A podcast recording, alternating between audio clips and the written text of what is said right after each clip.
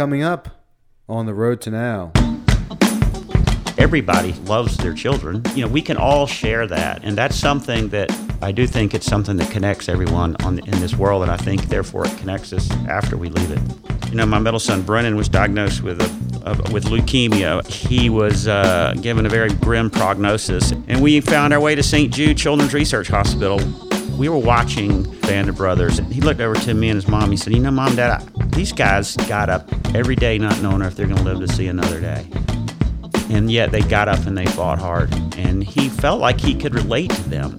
So this kid is what at the time he's eight. I'm currently on nine, and I do credit his association with those guys to his fighting spirit and his ability to hang in there because like I said I mean he was given no chance four bone marrow transplants later he's a miracle I'm Bob Crawford I'm Ben Sawyer and this is the road to now. And it's December 26th it is. It's my father's birthday. And Boxing Day. And Boxing Day. And the day after Christmas. We hope everyone had a wonderful holiday and that they uh, had a just a chance to be with family and friends and and share some warm times. And it is also the Road to Now's last podcast of 2016. 2016 being our first year as a podcast, and we're still doing it because you guys are listening, and we would like to say thank you. Yes, thank you for making this so successful and so much fun for Ben and I. We wouldn't be able to do this without you guys supporting us, and we are eternally grateful for all of your support. And we want to give a special, special thanks to Ian, our producer. Ian Scotta, who came on board. He makes less than no money. We actually take money from him so he could be our producer. But he, really. he came aboard at a time that Ben and I were underwater as far as the work that we have to do in our real jobs, our other jobs, our real jobs, and with the work that we have as being fathers and husbands and he really took not only did he take a lot off our plates, but he pushed everything further in a way that Ben and I weren't capable of doing ourselves. Right. And so we wanted to say thank you to him because he's gone out of his way and made this podcast uh, a lot better, I think. That's right. In 2017, we're going to double what it costs for him to hang out with us. Just so to say thank you. he's got that to look forward to. And what you have to look forward to today is an interview that I conducted a couple weeks ago with Keith Larson. Keith Larson, former uh, talk show host with WBT Radio in Charlotte. Now he has the larsonpage.com. Uh, it's available on iTunes and Stitcher. Uh, Keith is a, a amazing interviewer. Uh, just a great guy, a great writer. If anyone's ever read his columns in the Charlotte, Charlotte Observer, and Ben couldn't do this show, so I asked Keith to come on and co-host, and he was very kind in obliging me in that.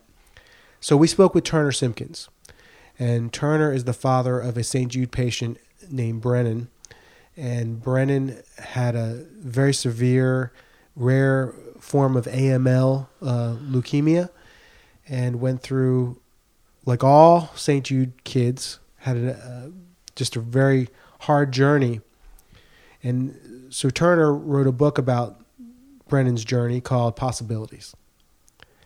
And I thought that our listeners would enjoy it or get a lot out of it because Turner frames Brennan's fight against cancer with the Band of Brothers story from World War II. Yeah. And Turner is an amazing writer, very gifted, very gifted writer. And it's a story about family and the history of a family I just thought everyone would, would enjoy it, and uh, I'm honored to to work on the Press On Fund with Turner and his family, and I just hope that uh, that people take the time to listen to this episode and uh, get something out of it. And have a great New Year's Eve, and we'll see you in 2017. Take care. Turner Simkins, welcome to the road to now. Thank you, Bob and Keith. How are y'all today? Yes, and we do have Keith Larson here as our co host today. Keith from thelarsonpage.com and a longtime Charlotte radio personality. Keith, thanks for being with us today, too. Hey, I appreciate you asking, uh, Bob. Great to be here. And Turner, nice to meet you. Yeah, you too, man. Thanks so much. Turner, could you take a minute and, tell our listeners a little, little bit about who you are and what you do? A minute? well, um, I guess mostly I'm a dad, and I think that's what this conversation is going to be about for the most part. But um, I live in North Augusta, South Carolina, which is the South Carolina side of Augusta, Georgia. Um, I'm in the, I have three kids, three boys, Nat, Brennan, and Christopher, ages 13, uh, 14, and 16 in reverse order. And my wife, Tara, we've been married now for 22 years, hard to believe. Um, I'm a new urbanist real estate developer. Build. Um, we've been working on trying to build sustainable communities and walkable places, and we believe very much, or I believe very much, that the built environment and design can affect how we live with each other and how we react, and and it can affect our our spirits and uh, and um, and so I've been dedicating a lot of my life to that on a professional level. I also started a digital ad agency uh, about 10 years ago, which has been a fun business because I'm around a lot of young, smart people. But uh, during that time, Bob, as you know, my middle son Brennan was diagnosed with a case of, um, of with leukemia, AML, which is typically an adult type of leukemia.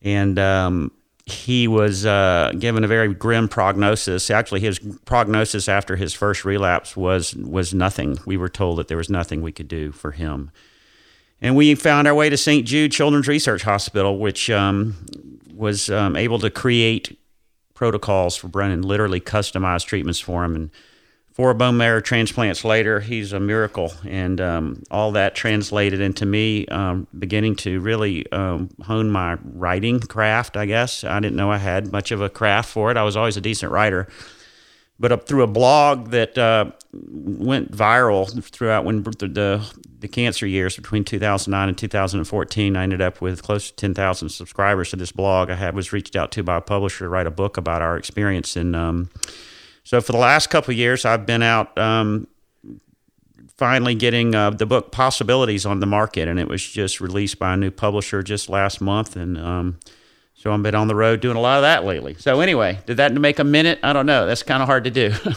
well, you know, this is why I wanted you to uh, to describe yourself because full disclosure, Turner and I are friends, and we are connected through a, a, charity, a pediatric cancer charity called the Press On Fund, and Turner actually brought me in um, along with the uh, he, he and the the Simkins family and the Chance family uh, were involved in this, and we'll talk about that a little bit later.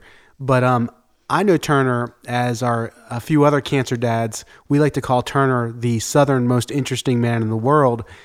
But I wanted our listeners to know all that you do, but yet you're the father of a child who's battled cancer and how that kind of doesn't matter what you do in life. Once that happens to you, it changes everything. It defines everything. It really does. And you're the most yeah. interesting guy, so I think it takes, you know, it's kind of the pot calling the kettle gold there because you're you're uh yeah, I, you know, you're an amazing dad yourself, so I appreciate that compliment. Thank you, Turner. The book is Possibilities, Perseverance, Grace, and the story of one family's life with leukemia. I think any family that goes through something like this, they could write a book. Any parent could write a book. Um, each story is so unique and uh, so filled with ups and downs and, and tragedy. Uh, but Turner, what's so great about your book is you are a writer. The writing is so good, and you kind of frame Brennan's struggle with AML leukemia uh, in this context of the Band of Brothers and World War II. Can you talk a little right. bit about that? Yeah, you know when um, this whole journey took around three and a half years. And when we, uh, Brennan was treated at the Children's Medical Center at Georgia Children's Hospital here in Augusta, and we were in the hospital for three solid months.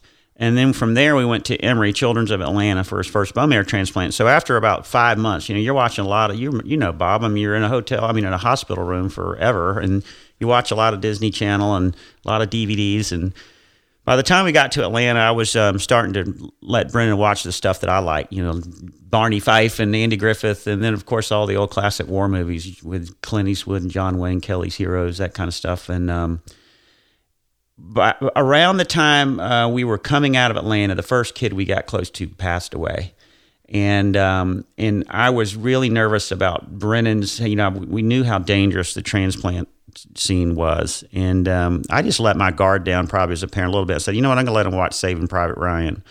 And and um, know a lot of parents would be appalled at that, but um, I figured if he's if he knows kids are passing away, he can handle this this movie.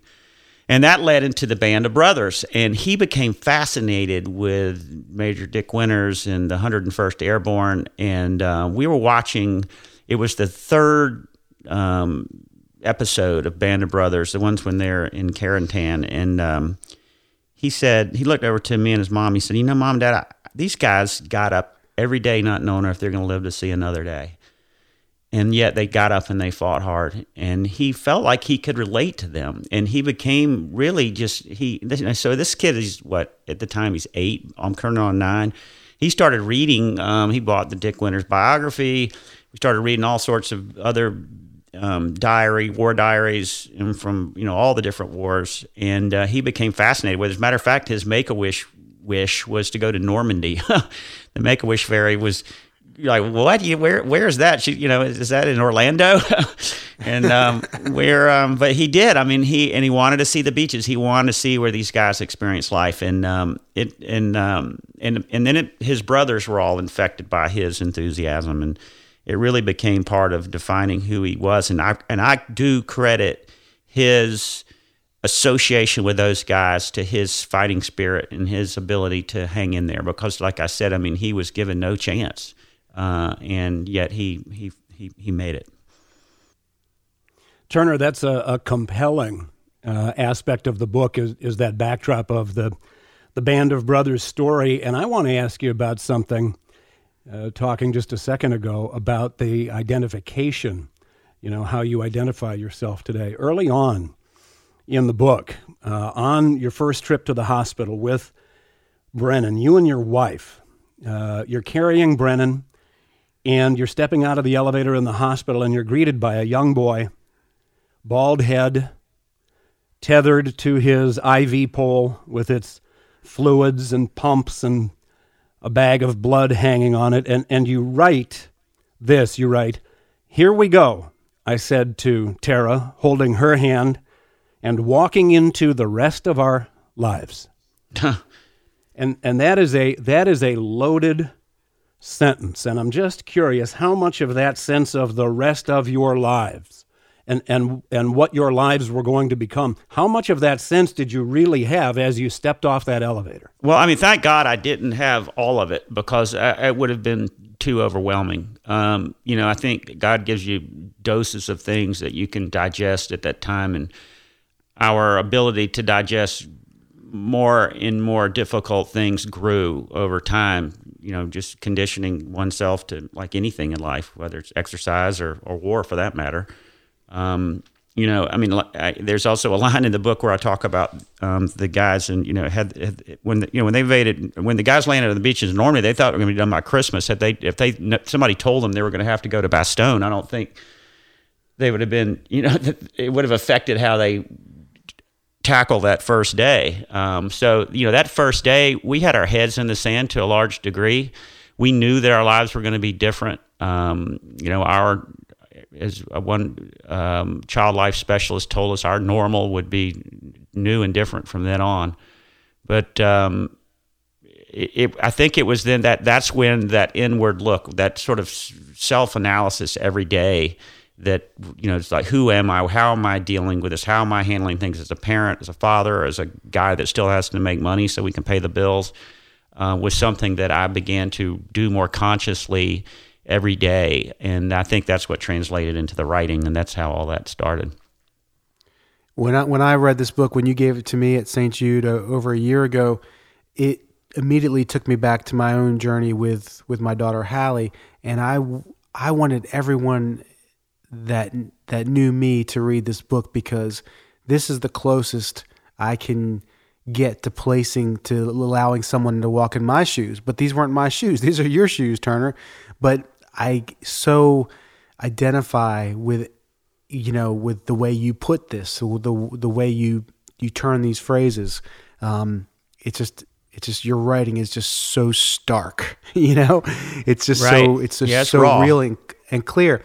And you write in the book that that when you began to uh, chronicle this journey in in CarePages, uh, you were receiving some criticism from friends and, and loved ones that you were focusing on the dark moments rather than the small victories that came up. Yeah, there, I was criticized, uh, you know, and I think it was constructive criticism because you know I was because the dark moments were weren't so much about the darkness of Brennan's situation, but it was I was I would always acknowledge my flaws and the things that I was failing to do. At least I felt that I was failing to do as a parent, such as you know keeping my temper or um, you know being short with Tara or um, or you know, if one of the kids was you know being a kid and you know you know wanting to go to the movies or whatever it might be. You know the little things that aggravate us as parents.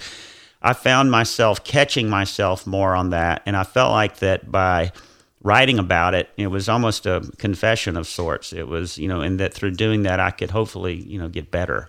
Because the the one lesson that I learned throughout all this is that the only thing that we have, any of us have, is right now, this moment that we have, and that you know we can't control what just happened. Uh, we, Lord knows, we can't predict what's going to happen, or uh, but but we can hold on to that moment now. And if you know, particularly when you have a kid with you that you don't know if he's going to live to see another week or another year, those moments, um, you know, that value curve goes up exponentially. So you know, I think I was it was just an effort on my part to do that. And but people were always saying, Turner, go easy on yourself. You know, you know, back, you know, you're dealing with a lot. But um, anyway, I guess that's probably where that was coming from. Well, in in uh, the writing of the book, Turner, a lot of it is, as uh, Bob said, and you guys were just talking, taken from blog posts or, or various writings that you and your wife had done along the way. And I know that you've been working to get the book published for a while, so there's uh, it, it's been in the works for a little bit of time. But but your story, Brennan and your family story, goes back to 2008, 2009. I'm curious, what was it like to go back? and and step back into those pages, those words written uh, so honestly day by day as it right. was happening, fresh and and revealing itself to you. What was that like yeah, when you that, went to turn it into a book? It, it, it was really difficult. It was, you know, retrospectively, it was cathartic and necessary. Um, you know, when I was talking about what I do for a living, I live in a community that we that I'm involved with. In my office is in a little building just a block from my house, and I have a pretty cool little spot there with a desk. And I would go to my office to write. You know, we'd have dinner, and then I'd go to the house. We're back at home now. Brennan's still really sick, but we're home. And I had someone print out um, who works with me all of the blog posts. And it was like it all added up to over 2,000, eight and a half by 11 pages and I would read through these things, and there were things that I honestly forgot. Um, and I guess it's you know our minds that are sort of a self-preservation. They're like, this is pretty heavy. You need to you know block that away. Kind of like people you hear about people that are in car accidents that forget you know the pain and the and the, all the fears. You know, it just your brain just cl- clears it out. Well, I had to go back and and readdress those things, and there were moments, um, particularly um, the moments when Brennan was in ICU and we thought that he we, we you know we gave our kid last rites. We brought his brothers in to tell him goodbye. And another moment when we had to say goodbye to this girl Cassidy Clark, who was just an, an amazing gift for us. I would be alone in my office with my chest, those chest heaving cries like a little kid does that you just can't, that, those gasping cries, you know, and just literally pouring to your tears. And um, obviously that was important. I mean, you know, thank God for this because Lord knows how stuff. I mean, you would have bottled up. Bob, you and I talk about look the post traumatic stress issues of this stuff. Absolutely. You know, you're living on adrenaline for so long, and then you come back. It's hard to just die. You can't just plug back in. I mean, you, you don't. I mean, and so all of that, Keith, was just it was it was it was necessary. I think it, it was a purging of sorts uh, uh, Brennan had a, a, a complex uh, form of AML. I mean, if there isn't, if just having leukemia is not complex enough, his was particularly complex. Could you talk about that a little bit?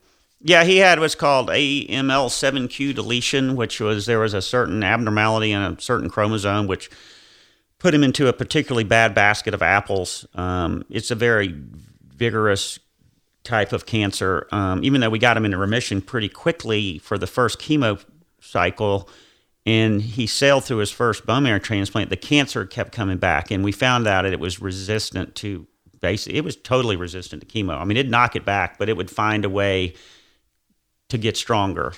And um, that was where the guys from St. Jude came in and really showed their magic because they said, all right, this stuff is not responding to conventional cancer therapies. We need to create an immunotherapy approach, um, which is what they did for the second and third transplant. So the first transplant, those of you who are not familiar with why you have a bone marrow transplant, is you're effectively replacing your immune system with someone else's so that the other person's immune system will see the cancer as foreign, just like it would bought virus or bacteria or whatever. Um, they want to have a perfect match, um, or as close of a perfect match as you can, because they don't want the can- the excuse me the new immune system attacking the the rest of the human being. That's called graft versus host disease. You're the host, and the graft comes in, and it's like you want it to attack the cancer, but you don't want it to attack your brain and your you know your lungs. But his first two transplants were so perfect or so close that they didn't recognize the cancer as anything foreign. So St. Jude created what's called a half match protocol where I was the donor. As a parent, I'm only a half match, right? He's half his mom, he's half me. And um, you know, when I mentioned that to the doctors here, they were they you know they thought I was talking voodoo. You know, they're like that's you know that's, that's so dangerous. But the guys at St. Jude had crafted that practice so that the the half that didn't match took over so strong and so virulently that it it it did it got him in remission, but it almost killed him too. Um, but now St. Jude is actually having as much success with half matches as they are with perfect matches, which is really good because it means kids don't have to have as much chemo as Brennan had. So, um, you know, while it's sad that Brennan had to be exposed to all that toxicity, we are also glad to know that because of him, other kids don't. Turner, I want to ask you a question here as sort of an outsider to an aspect of you and Bob, who, uh, you know, Bob with Hallie and, and you with Brennan. You guys are St. Jude families now. Yeah. And and we know this name, uh, St. Jude. My gosh, the, the first the first thing in radio and anything to do with kids and fundraising and help that I ever had to do with was a St. Jude radiothon in, in Chicago in about 1973. And and so this iconic name, St. Jude, and you talk about going there and being there, and Bob and Hal, you've been there.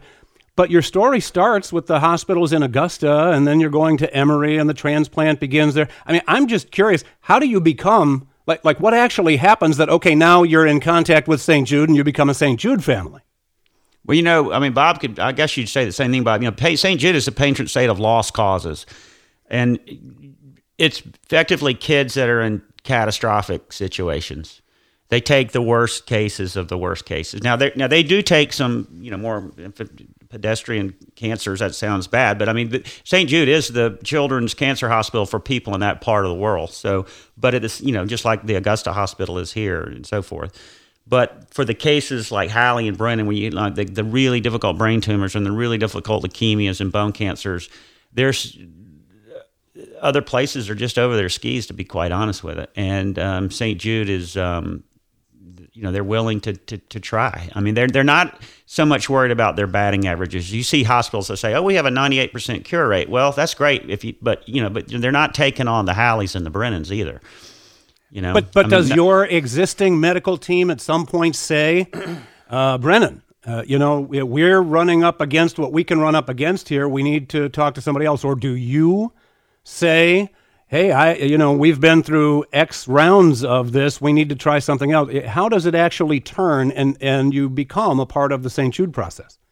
Well, I guess everybody's different. Bob, you can tell us about yours. In our case, um, we were given no chance. When we went back to Emory, when Brennan relapsed the first time, we went back to Emory expecting them to say, all right, we're going this is what we've got, you know, as for plan B. And their plan B was hospice.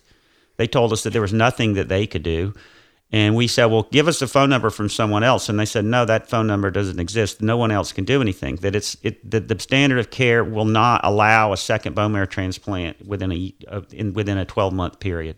That it's insurvivable. So we weren't given any choice but to keep turning over rocks. And unfortunately, our oncologist in Augusta is a friend, and she was working as much, you know, as a friend and someone who loved us and loved our kid as she was a, a physician. Uh, um, and we basically divided and conquered. My wife took a list, she took a list, I took a list. And as a matter of fact, St. Jude was crossed off the list for some reason. I think she's the one that, um, that the, our doctor um, had contacted them. And I don't know what that conversation was, but we actually almost didn't go there. We were going to Philadelphia. Uh, we had Children's of Philadelphia was going to take Brennan. They said they would do a second transplant if we could get him in remission again. But at the eleventh hour, I got a there's a guy Bob um, Waller who's actually used to be with Mayo Clinic who lives in Memphis. He's a friend of my dad's and he sits on a board with Bill Evans, or sat on a board with Dr. Evans, who was the CEO at St. Jude at the time. And he called me and said, Hey, I hear you're going to Philadelphia, but you should try St. Jude. I said, Well, we did, but we're not going. We're going to Philadelphia next Friday. I mean, this was like five days. And he begged me to go back. And we went to St. Jude and, and, and changed our minds. We felt like St. Jude was better for our family because they would allow his brothers to be with him, which was so important. Best case, worst case, he needed to be with his brothers. Philadelphia, they wouldn't allow that and thank God for it because had we gone to when they could not get him into a second remission, and had we gone to Philadelphia, that would have been game over for sure. But that's why we ended up there because it was um, we literally it was just we didn't have any other choices. I mean we and um, we just were in you know Bob. I mean, why don't you tell us your side of it? well, very similar. Where at UNC they gave Hallie no chance they um, they said we'll pull something off the shelf for her, like a chemo regimen that they'll just pull off the shelf. They were gonna have another meeting and bring in some experts from other places, and they were really giving her. They were talking about these are the this is the exact quote: uh, longevity and quality of life over survival. And so again, like you, it was like this crazy, desperate search to find someone that would take her and you know that all these St. Jude stories have a little bit of magic to them. They do. A little bit they? of chance, a little bit of chance, a little bit of dumb luck. And uh, yeah. I, I, spoke, I spoke to someone uh, here, and they had the cell phone of a radio, radiation oncologist from St. Jude, and I finally got in touch with him on a Sunday night, and he told me to call somebody on Monday morning. Monday night, they called us, and they said, if you can be here by Wednesday, we can take her. And just like this crazy sequence of, of, of events that, um, and you don't even know why. We didn't know why we were going to St. Jude. We didn't know what it was we were taking her there for. We were just told, UNC, we can't help her. And we had nowhere else to go. And this was hope. Yeah. So it was great. It was just, it's just amazing. It's, it's incredible. Well, I don't believe in coincidences anymore. To that point right there, I, I was reading the description. Uh, it, if you read on uh, Amazon, the description of of the book says, unwilling to accept a hopelessly terminal diagnosis, Brennan's parents found the one researcher willing to design a new treatment protocol. I've known several parents unwilling to accept a hopelessly terminal diagnosis. Many of them still lost their children. And so, this notion that what you guys are talking about right now is from hopelessness how does something else still happen? And, and, and what did it? What caused it?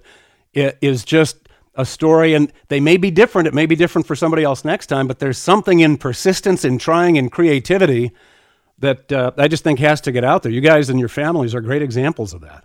Well, you know, I appreciate that, but at the same time, I want to make sure I'm careful that you know they're because it's rough on these kids. I mean, what Brennan went through, you know, particularly when we the fourth matter of fact, the fourth transplant, our main transplant guy at St. Jude told us he did not recommend doing it. He said, "Listen, you guys have already done more than anybody I've ever seen here.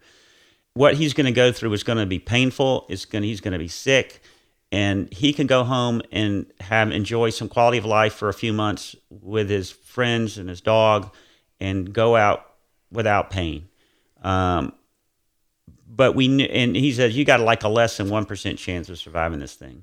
But by that time, Brennan had been in the hospital for what a, almost a third, more than a third of his life, and um, in the quality of life, I mean, we had family. Our family by that time were the nurses, they were the doctors, they were the other kids, and there was quality of life in Brennan's case and fighting.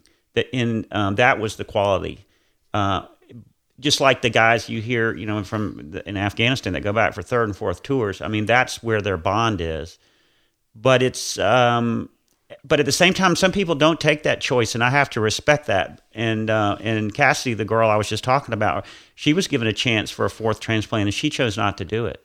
Her mom had passed away uh, when she was young, and she decided she wanted to go be with her mother. And can you imagine a nine-year-old kid making that decision? My God, I mean, I I almost have more respect for that than I do for us. Um, yeah, God, Turner, like guys, it's like, why have Hallie and Brennan survived to this point, and so many other beautiful, precious children that deserve to survive? Why did they not make it? I mean, St. Jude is a hard place, right? We have miracles that are here with us today. We don't know about tomorrow, but you know, a lot of these kids don't make it. And that's why we're here. Like, right? That's why you wrote this book, Turner. That's why we do the press on fund. That's why St. Jude raises so much money. And that, that's what all these, there's many institutions around the country that, that have really taken on this, the pediatric, pediatric cancer fight. Um, and we don't know why some make it and some don't. We don't know why. And that brings me to another question for you about your faith. Where was your faith before this started? And what was that journey of faith you made throughout Brennan's illness? And, and where is it today? Yeah, the faith journey is an interesting one. Um, you know, I was, you know, raised in a traditional Southern Christian family. We weren't, you know, hyper Bible belters by any means, um, but we were, you know, went to church every week and all that. My wife is a cradle Catholic. Um, very devout mom and dad, great family. Um, and um, about three years before Brennan got sick, I decided to go through RCIA class, which is the Rite for Christian Initiation at the Catholic Church. I didn't tell Tara I was doing it. I just stuck my toe in the water. I went to a different parish, and the reason I did it was because that way I figured if I quit, nobody would know. um, but it was meaningful for me at the time. I really connected with the priest and um, I was, you know, I've always read a lot of philosophy, read a lot of, you know, things about, you know, metaphysical type subjects, and um, and thank God for it because it really gave me uh, a um, what's the word a habit, I guess, of sorts, and a practice for reflection. Um, I talk about there. I had to learn to pray. I, you know, I, don't, I mean, how do you pray? I mean, you, that's not something that's a very personal thing. Um, but you know, every Catholic church has a mass every day, sometimes multiple masses every day, and it gave me a place, whether I was in Memphis or Atlanta, where I could go and be quiet for a half an hour or an hour. I mean, I may be in a mass, I'm probably not hearing a, word that the priest is saying anything, but it's a quiet place, and it's um, a place for me to reflect and to um, and to become to find a mindful sense of mindfulness and centeredness. Um, so you know, I, I'm not I'm not going to push, you know, my particular set of beliefs on anyone, but I do believe that um, everyone fundamentally has a common thread that we all share. And you know, you know, we say God is love, and Jesus Christ is our conduit to that. That's something I personally believe. But everybody, you know, everybody has loves their children. You know, we can all share that, and that's something that you know how we define it. I'm this, you know, I'm over my head there, um, but I do think it's something that connects everyone on in this world, and I think therefore it connects us after we leave it. Do you believe, Turner, that that faith, uh, God directly heals Brennan, or do you believe that that faith gets you and Brennan and your family through whatever it is you're you're going to go through? I think faith got us through things. You know, I, I have a hard time saying God singled out Brennan because there's so many other kids um, who didn't. Um, but at the same time, God's plan. Patrick Chance, for example, who passed away on his 10th birthday, what that kid did and the consequences of his existence on this planet and the ripple effect of what he's done, which translated into the press on fund, other stuff, is probably profoundly more, uh, had more of an impact than a lot of people who die at 80 years old. You know, so we don't know. You know, these little kids that pass away young, there is a ripple effect. We're not able to define what that is. So maybe part of God's plan was for Brennan to, you know, I, am I'm, I'm not about to presume to say that. Um, I just don't, you know, it's just not fair. I don't think for me to presume that. At the same time, I do think I do believe that there's a plan, um, and um, and if that's part of it, then you know, um, I think that anyway, it's it's just difficult for me to say. I mean, it's just such a I have a very difficult time when I think about all these other kids. Tell us about Brennan today. How's he doing? Uh, he's amazing. You know, I mean, he's he's hardly taking any meds really. He takes Synthroid um, because his thyroid gland got zapped. Uh, I take Synthroid. Mine got zapped too. So you know, um, I uh, he's in he's a he's a freshman in high school, which is really difficult to believe. Um, he's um, he's little. You know, all of the stuff we pumped into him pro- has affected his growth. I mean, all, uh, who knows? Maybe he's going to be smaller anyway. But he was a very athletic young young guy before he got sick.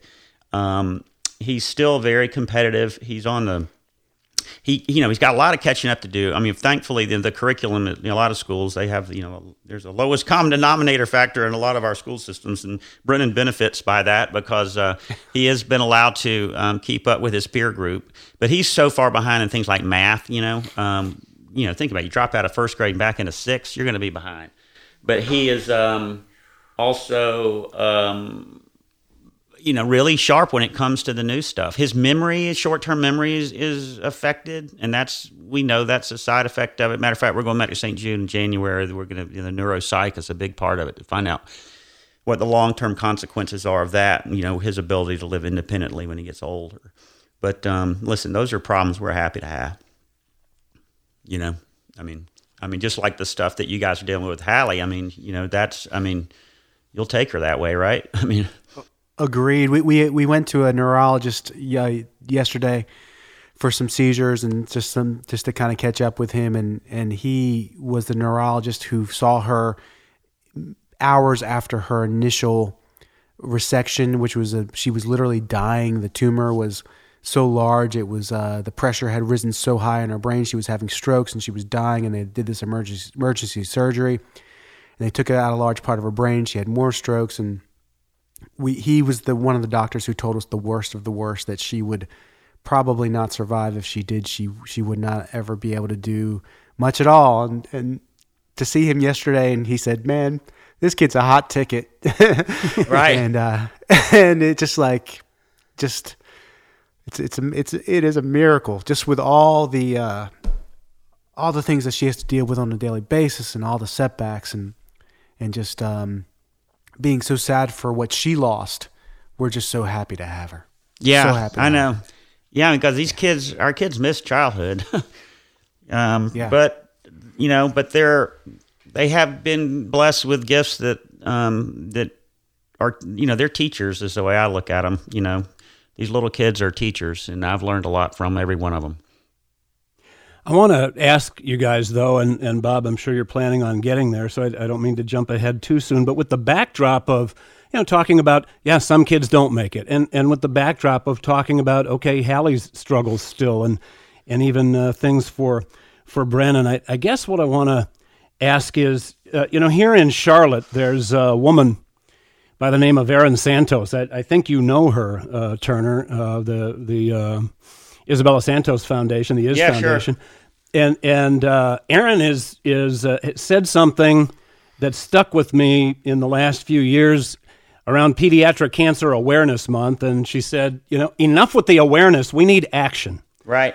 and and and it it gets inside me uh, when I think about okay 2000 they, they say 15 16,000 kids in the US a year are diagnosed with cancer 2000 die and I think about if if a terrorist were randomly killing and and and hurting horribly, changing the lives of, of 2,000, 16,000 kids a year in the U.S., what our country's response would be.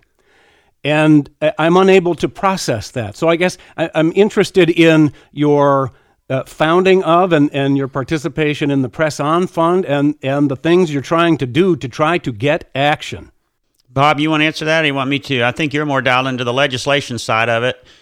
Well, I think that well, we just we just saw the passage of the 21st Century Cures Act, which hopefully will streamline getting um, uh, drugs to drugs to the bedside a lot faster. There are many complicated reasons why uh, a doctor or a researcher may want to get a hold of a certain drug f- for a potential protocol to uh, to treat a particular kind of cancer, and there are all these roadblocks, and it's a slow it's a slow process, and and I think that this 21st Century Cur- Cures Act, which I think was renamed the Beau Biden Cancer Act, that that um that should help out, and that that's a big one. But I think Turner would would be great is if, if you told everybody about the history of the Press On Fund, which you and I are both involved with.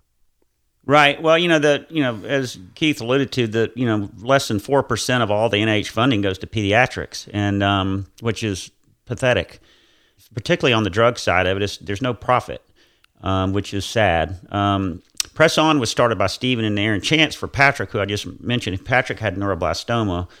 Um, they were a, he was in re, he was in remission from stage four neuroblastoma, but they knew that no kid had survived that they were aware of of relapsed neuroblastoma at that time, and that they felt like it was their incumbent upon them to invest in things to keep Patrick alive in the event that he relapsed until a cure could be found. And then we, um, of course, by that time we knew how bad relapse AML was, so we jumped on board and we decided we'd just split the kitty. We'd whatever money we'd raise through bake sales, just grassroots family stuff we would just split AML neuroblastoma. Um, and um, one of the first things that we did, um, actually, which alludes to what Bob was talking about, there was a drug called Turbo 3F8. It was on the shelf in Sloan Kettering, and it was a an antibody for um, that would target um, neuroblastoma cancer cells. And it was very expensive. I can't remember which pharmaceutical company ended up getting involved with it, but it was on the shelf and it wasn't being produced. And so we put up uh, we raised some money. We put up 200 grand, and we had like five other grassroots organizations like ours match it, and then Pepsi ended up matching, uh, put up a million bucks, and we got it off the shelves and into the into the clinics. And it's a shame that um, it takes us to do that, but until uh, pediatric cancer gets funded the way it needs to be, we we do serve a role, and, and it's, it's important for us to, to continue to do what we do, both on the awareness side and in terms of what we're you know what we're accomplishing on the clinic side. But press on, you know, we're we run by it's the Crawfords, the Simkins, and the Chances. We've got volunteers to do everything. If we, you know, we've got a website, but we, you know, none of the money we raise goes to pay for the website or anything else. If we have an event, people sponsor the event. So uh, every dime we raise goes to research. And um, that fact alone has allowed us to really make a difference. And we've started raising some pretty serious money. Um, you know, people know if they go to some of the, I'm not going to mention any names, but some of the bigger names out there in the worlds of cancer research, you know, they've got offices in Manhattan and employees and everything else. And so there, a lot of it goes to overhead. We don't have anything go to overhead. It all goes to all goes to the good you say in the book that you hope in its in its honesty and brutal truth and and in your family's uh, experience with Brennan, you hope that the book will be a help to other families in your yeah. circumstance. And and I wonder, have you heard from any? Do you know if that's yeah, I've been heard the from case? a lot what, of people. What kind actually, of feedback? It's, um, it's it's really been rewarding on that level, and you know, just one person to me makes it worth all the effort that I had to go to. But um, I had I was on a doing a book tour tearing out this past summer where um, on the West Coast and doing some speaking engagements and I'm walking through you know I'm at the book thing you know and there's um, people walking by and grabbing books for autographs and this man walks up to me he's looking me straight in the eye and I'm thinking do I know this guy? You know it's that type of look where you're thinking I'm supposed to know his name or whatever. He walks up gives me a big bear hug and just starts weeping and says you have changed you have totally changed my life. He goes, I was in such a dark place, and and you know this guy had lost his wife to to cancer, and the book had allowed him to to reconcile himself with how difficult that was, and I couldn't. It was just overwhelming to think of how a total stranger has been affected by something that I wrote. Um, so yeah, it's worth it. You know, I mean, I you know, I'm hoping I, I do. I'm hopeful is a lot of people will be able to have that experience. But even if, if it doesn't, you know, sell another copy, it's, it's already been worth the effort. That's incredible. But I do. I get emails all the times. There are a lot of um, you know letters from people, with people reaching out to us on Facebook. So it's it's definitely touching a lot of folks. Turner, tell people where they can get the book. Well, uh, Walmart, which is crazy. Um, the main buyer from Walmart liked my book, and they've got it in the bestseller section, which is pretty impressive. I see my book there next to Paul Young and um, Rush Limbaugh, of all people. I mean, it's right there in the bestseller thing. And um, I have, uh, you of course, you can get on Amazon as you can anything, um, but um, you can read all the, um, and there's also, I have a website, possibilitiesbook.com, where you can read about a little bit about the book and some excerpts and I've got a number of interviews on there um, and uh, a, a, lot of reviews and that kind of thing. So, you know, if somebody wants to make sure they want to read it, they can get all the background from that. But, you know, I've, I've been really blessed in that uh, it, the book has been embraced in the literary community in a very major way. So I've had some some writers who, I mean, big time writers that tell me it's a really good book, and that's that's a, I'm, I'm still kind of pinching myself on, over that, but um, it, it, it's something else. So well written, Turner. I mean, you you just you're a writer. I mean, it's so great. It's just so this the story obviously like like I said any parent who's been through this could write a book yours in particular is uh, I think so powerful because uh, you're writing your skill with words it's it's it's very strong um, I I will never forget I just want to tell this story for everybody the first time I met Turner that I know that I remembered I may have met him at um, a place the Stillwater uh, in Augusta when the Avett brothers were playing there in 2006 or whatever. but the first time I remember meeting Turner, Hallie, now at St. Jude, if your child has the flu or if they have uh, some kind of communicable illness, they get put in what's called isolation. Okay. And Hallie had, I mean, it's, it's embarrassing to say, but almost her whole time, if you are on chemotherapy, you may have this thing called C. diff and it's like a diarrhea, and it's like really painful, cramping, and they so they and it's very very very contagious and people who have chemotherapy are really sensitive to getting that and hallie had it almost her whole time at st jude it was really really sad for her and, and it's really terrible and they they make you come in a different entrance and they put these gowns on you and cover up the child and you're just you are they put a guard like not a guard but there's a nurse with you at all times to make sure that you don't kind of associate with the rest of the population.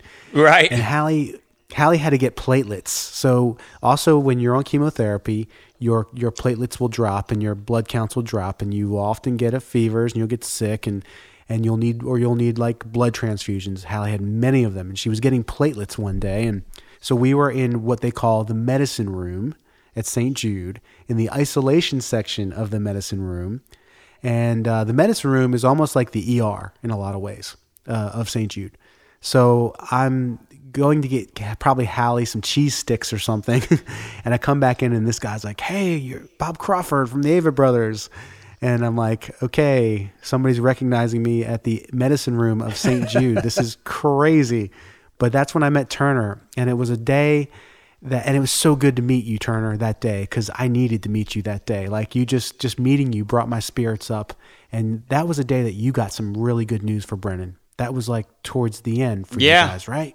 Exactly. We were um he was he had a really bad case of graft versus host disease and which is the number one killer of transplant patients outside of relapse. And um we were he this was like right around the first of the year if i recall because we had, we were in augusta. He went to the hospital and they said we need to get him back to st jude. We all packed up our gear moved back into target house put the other boys into school. We thought here we go again another year in, in memphis. And then that day, the doctor said that they felt like they had it under control and he could come home again. So we were um, really at the tail end.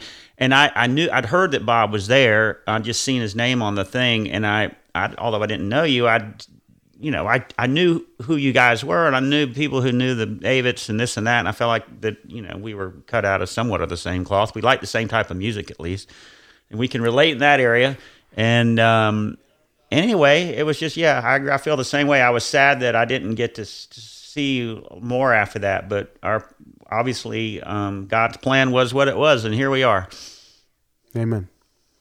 All right. Well, Turner, thank you so much. Keith, anything else to add? No, I just appreciate uh, that you let me be a part of the conversation and get to know Turner a little bit and, and Brennan through him, and that, and that you guys, in getting together and, and what the Chance family started, is this press on fund now that is after action and and it allowed me to ride a shopping cart through a, a grocery store parking lot right. to, to have a little fun. I love the idea of play it forward for uh, the press on fund. So I, I just uh, thank you guys for what you're doing and for being a part of the conversation today, Bob. Oh my gosh, thank play you, for- man. Yeah, Play It Forward, which Keith participated in, was started by Tara, uh, Turner's wife and we'll be doing it again next year. Yeah, we'll let great. you guys all know about it. That's great. Well, cool. That'll give us a Thanks chance to get back together again. I'll look forward to that. Absolutely. Thanks a lot, guys, and have a great holiday. Thanks, y'all. You too.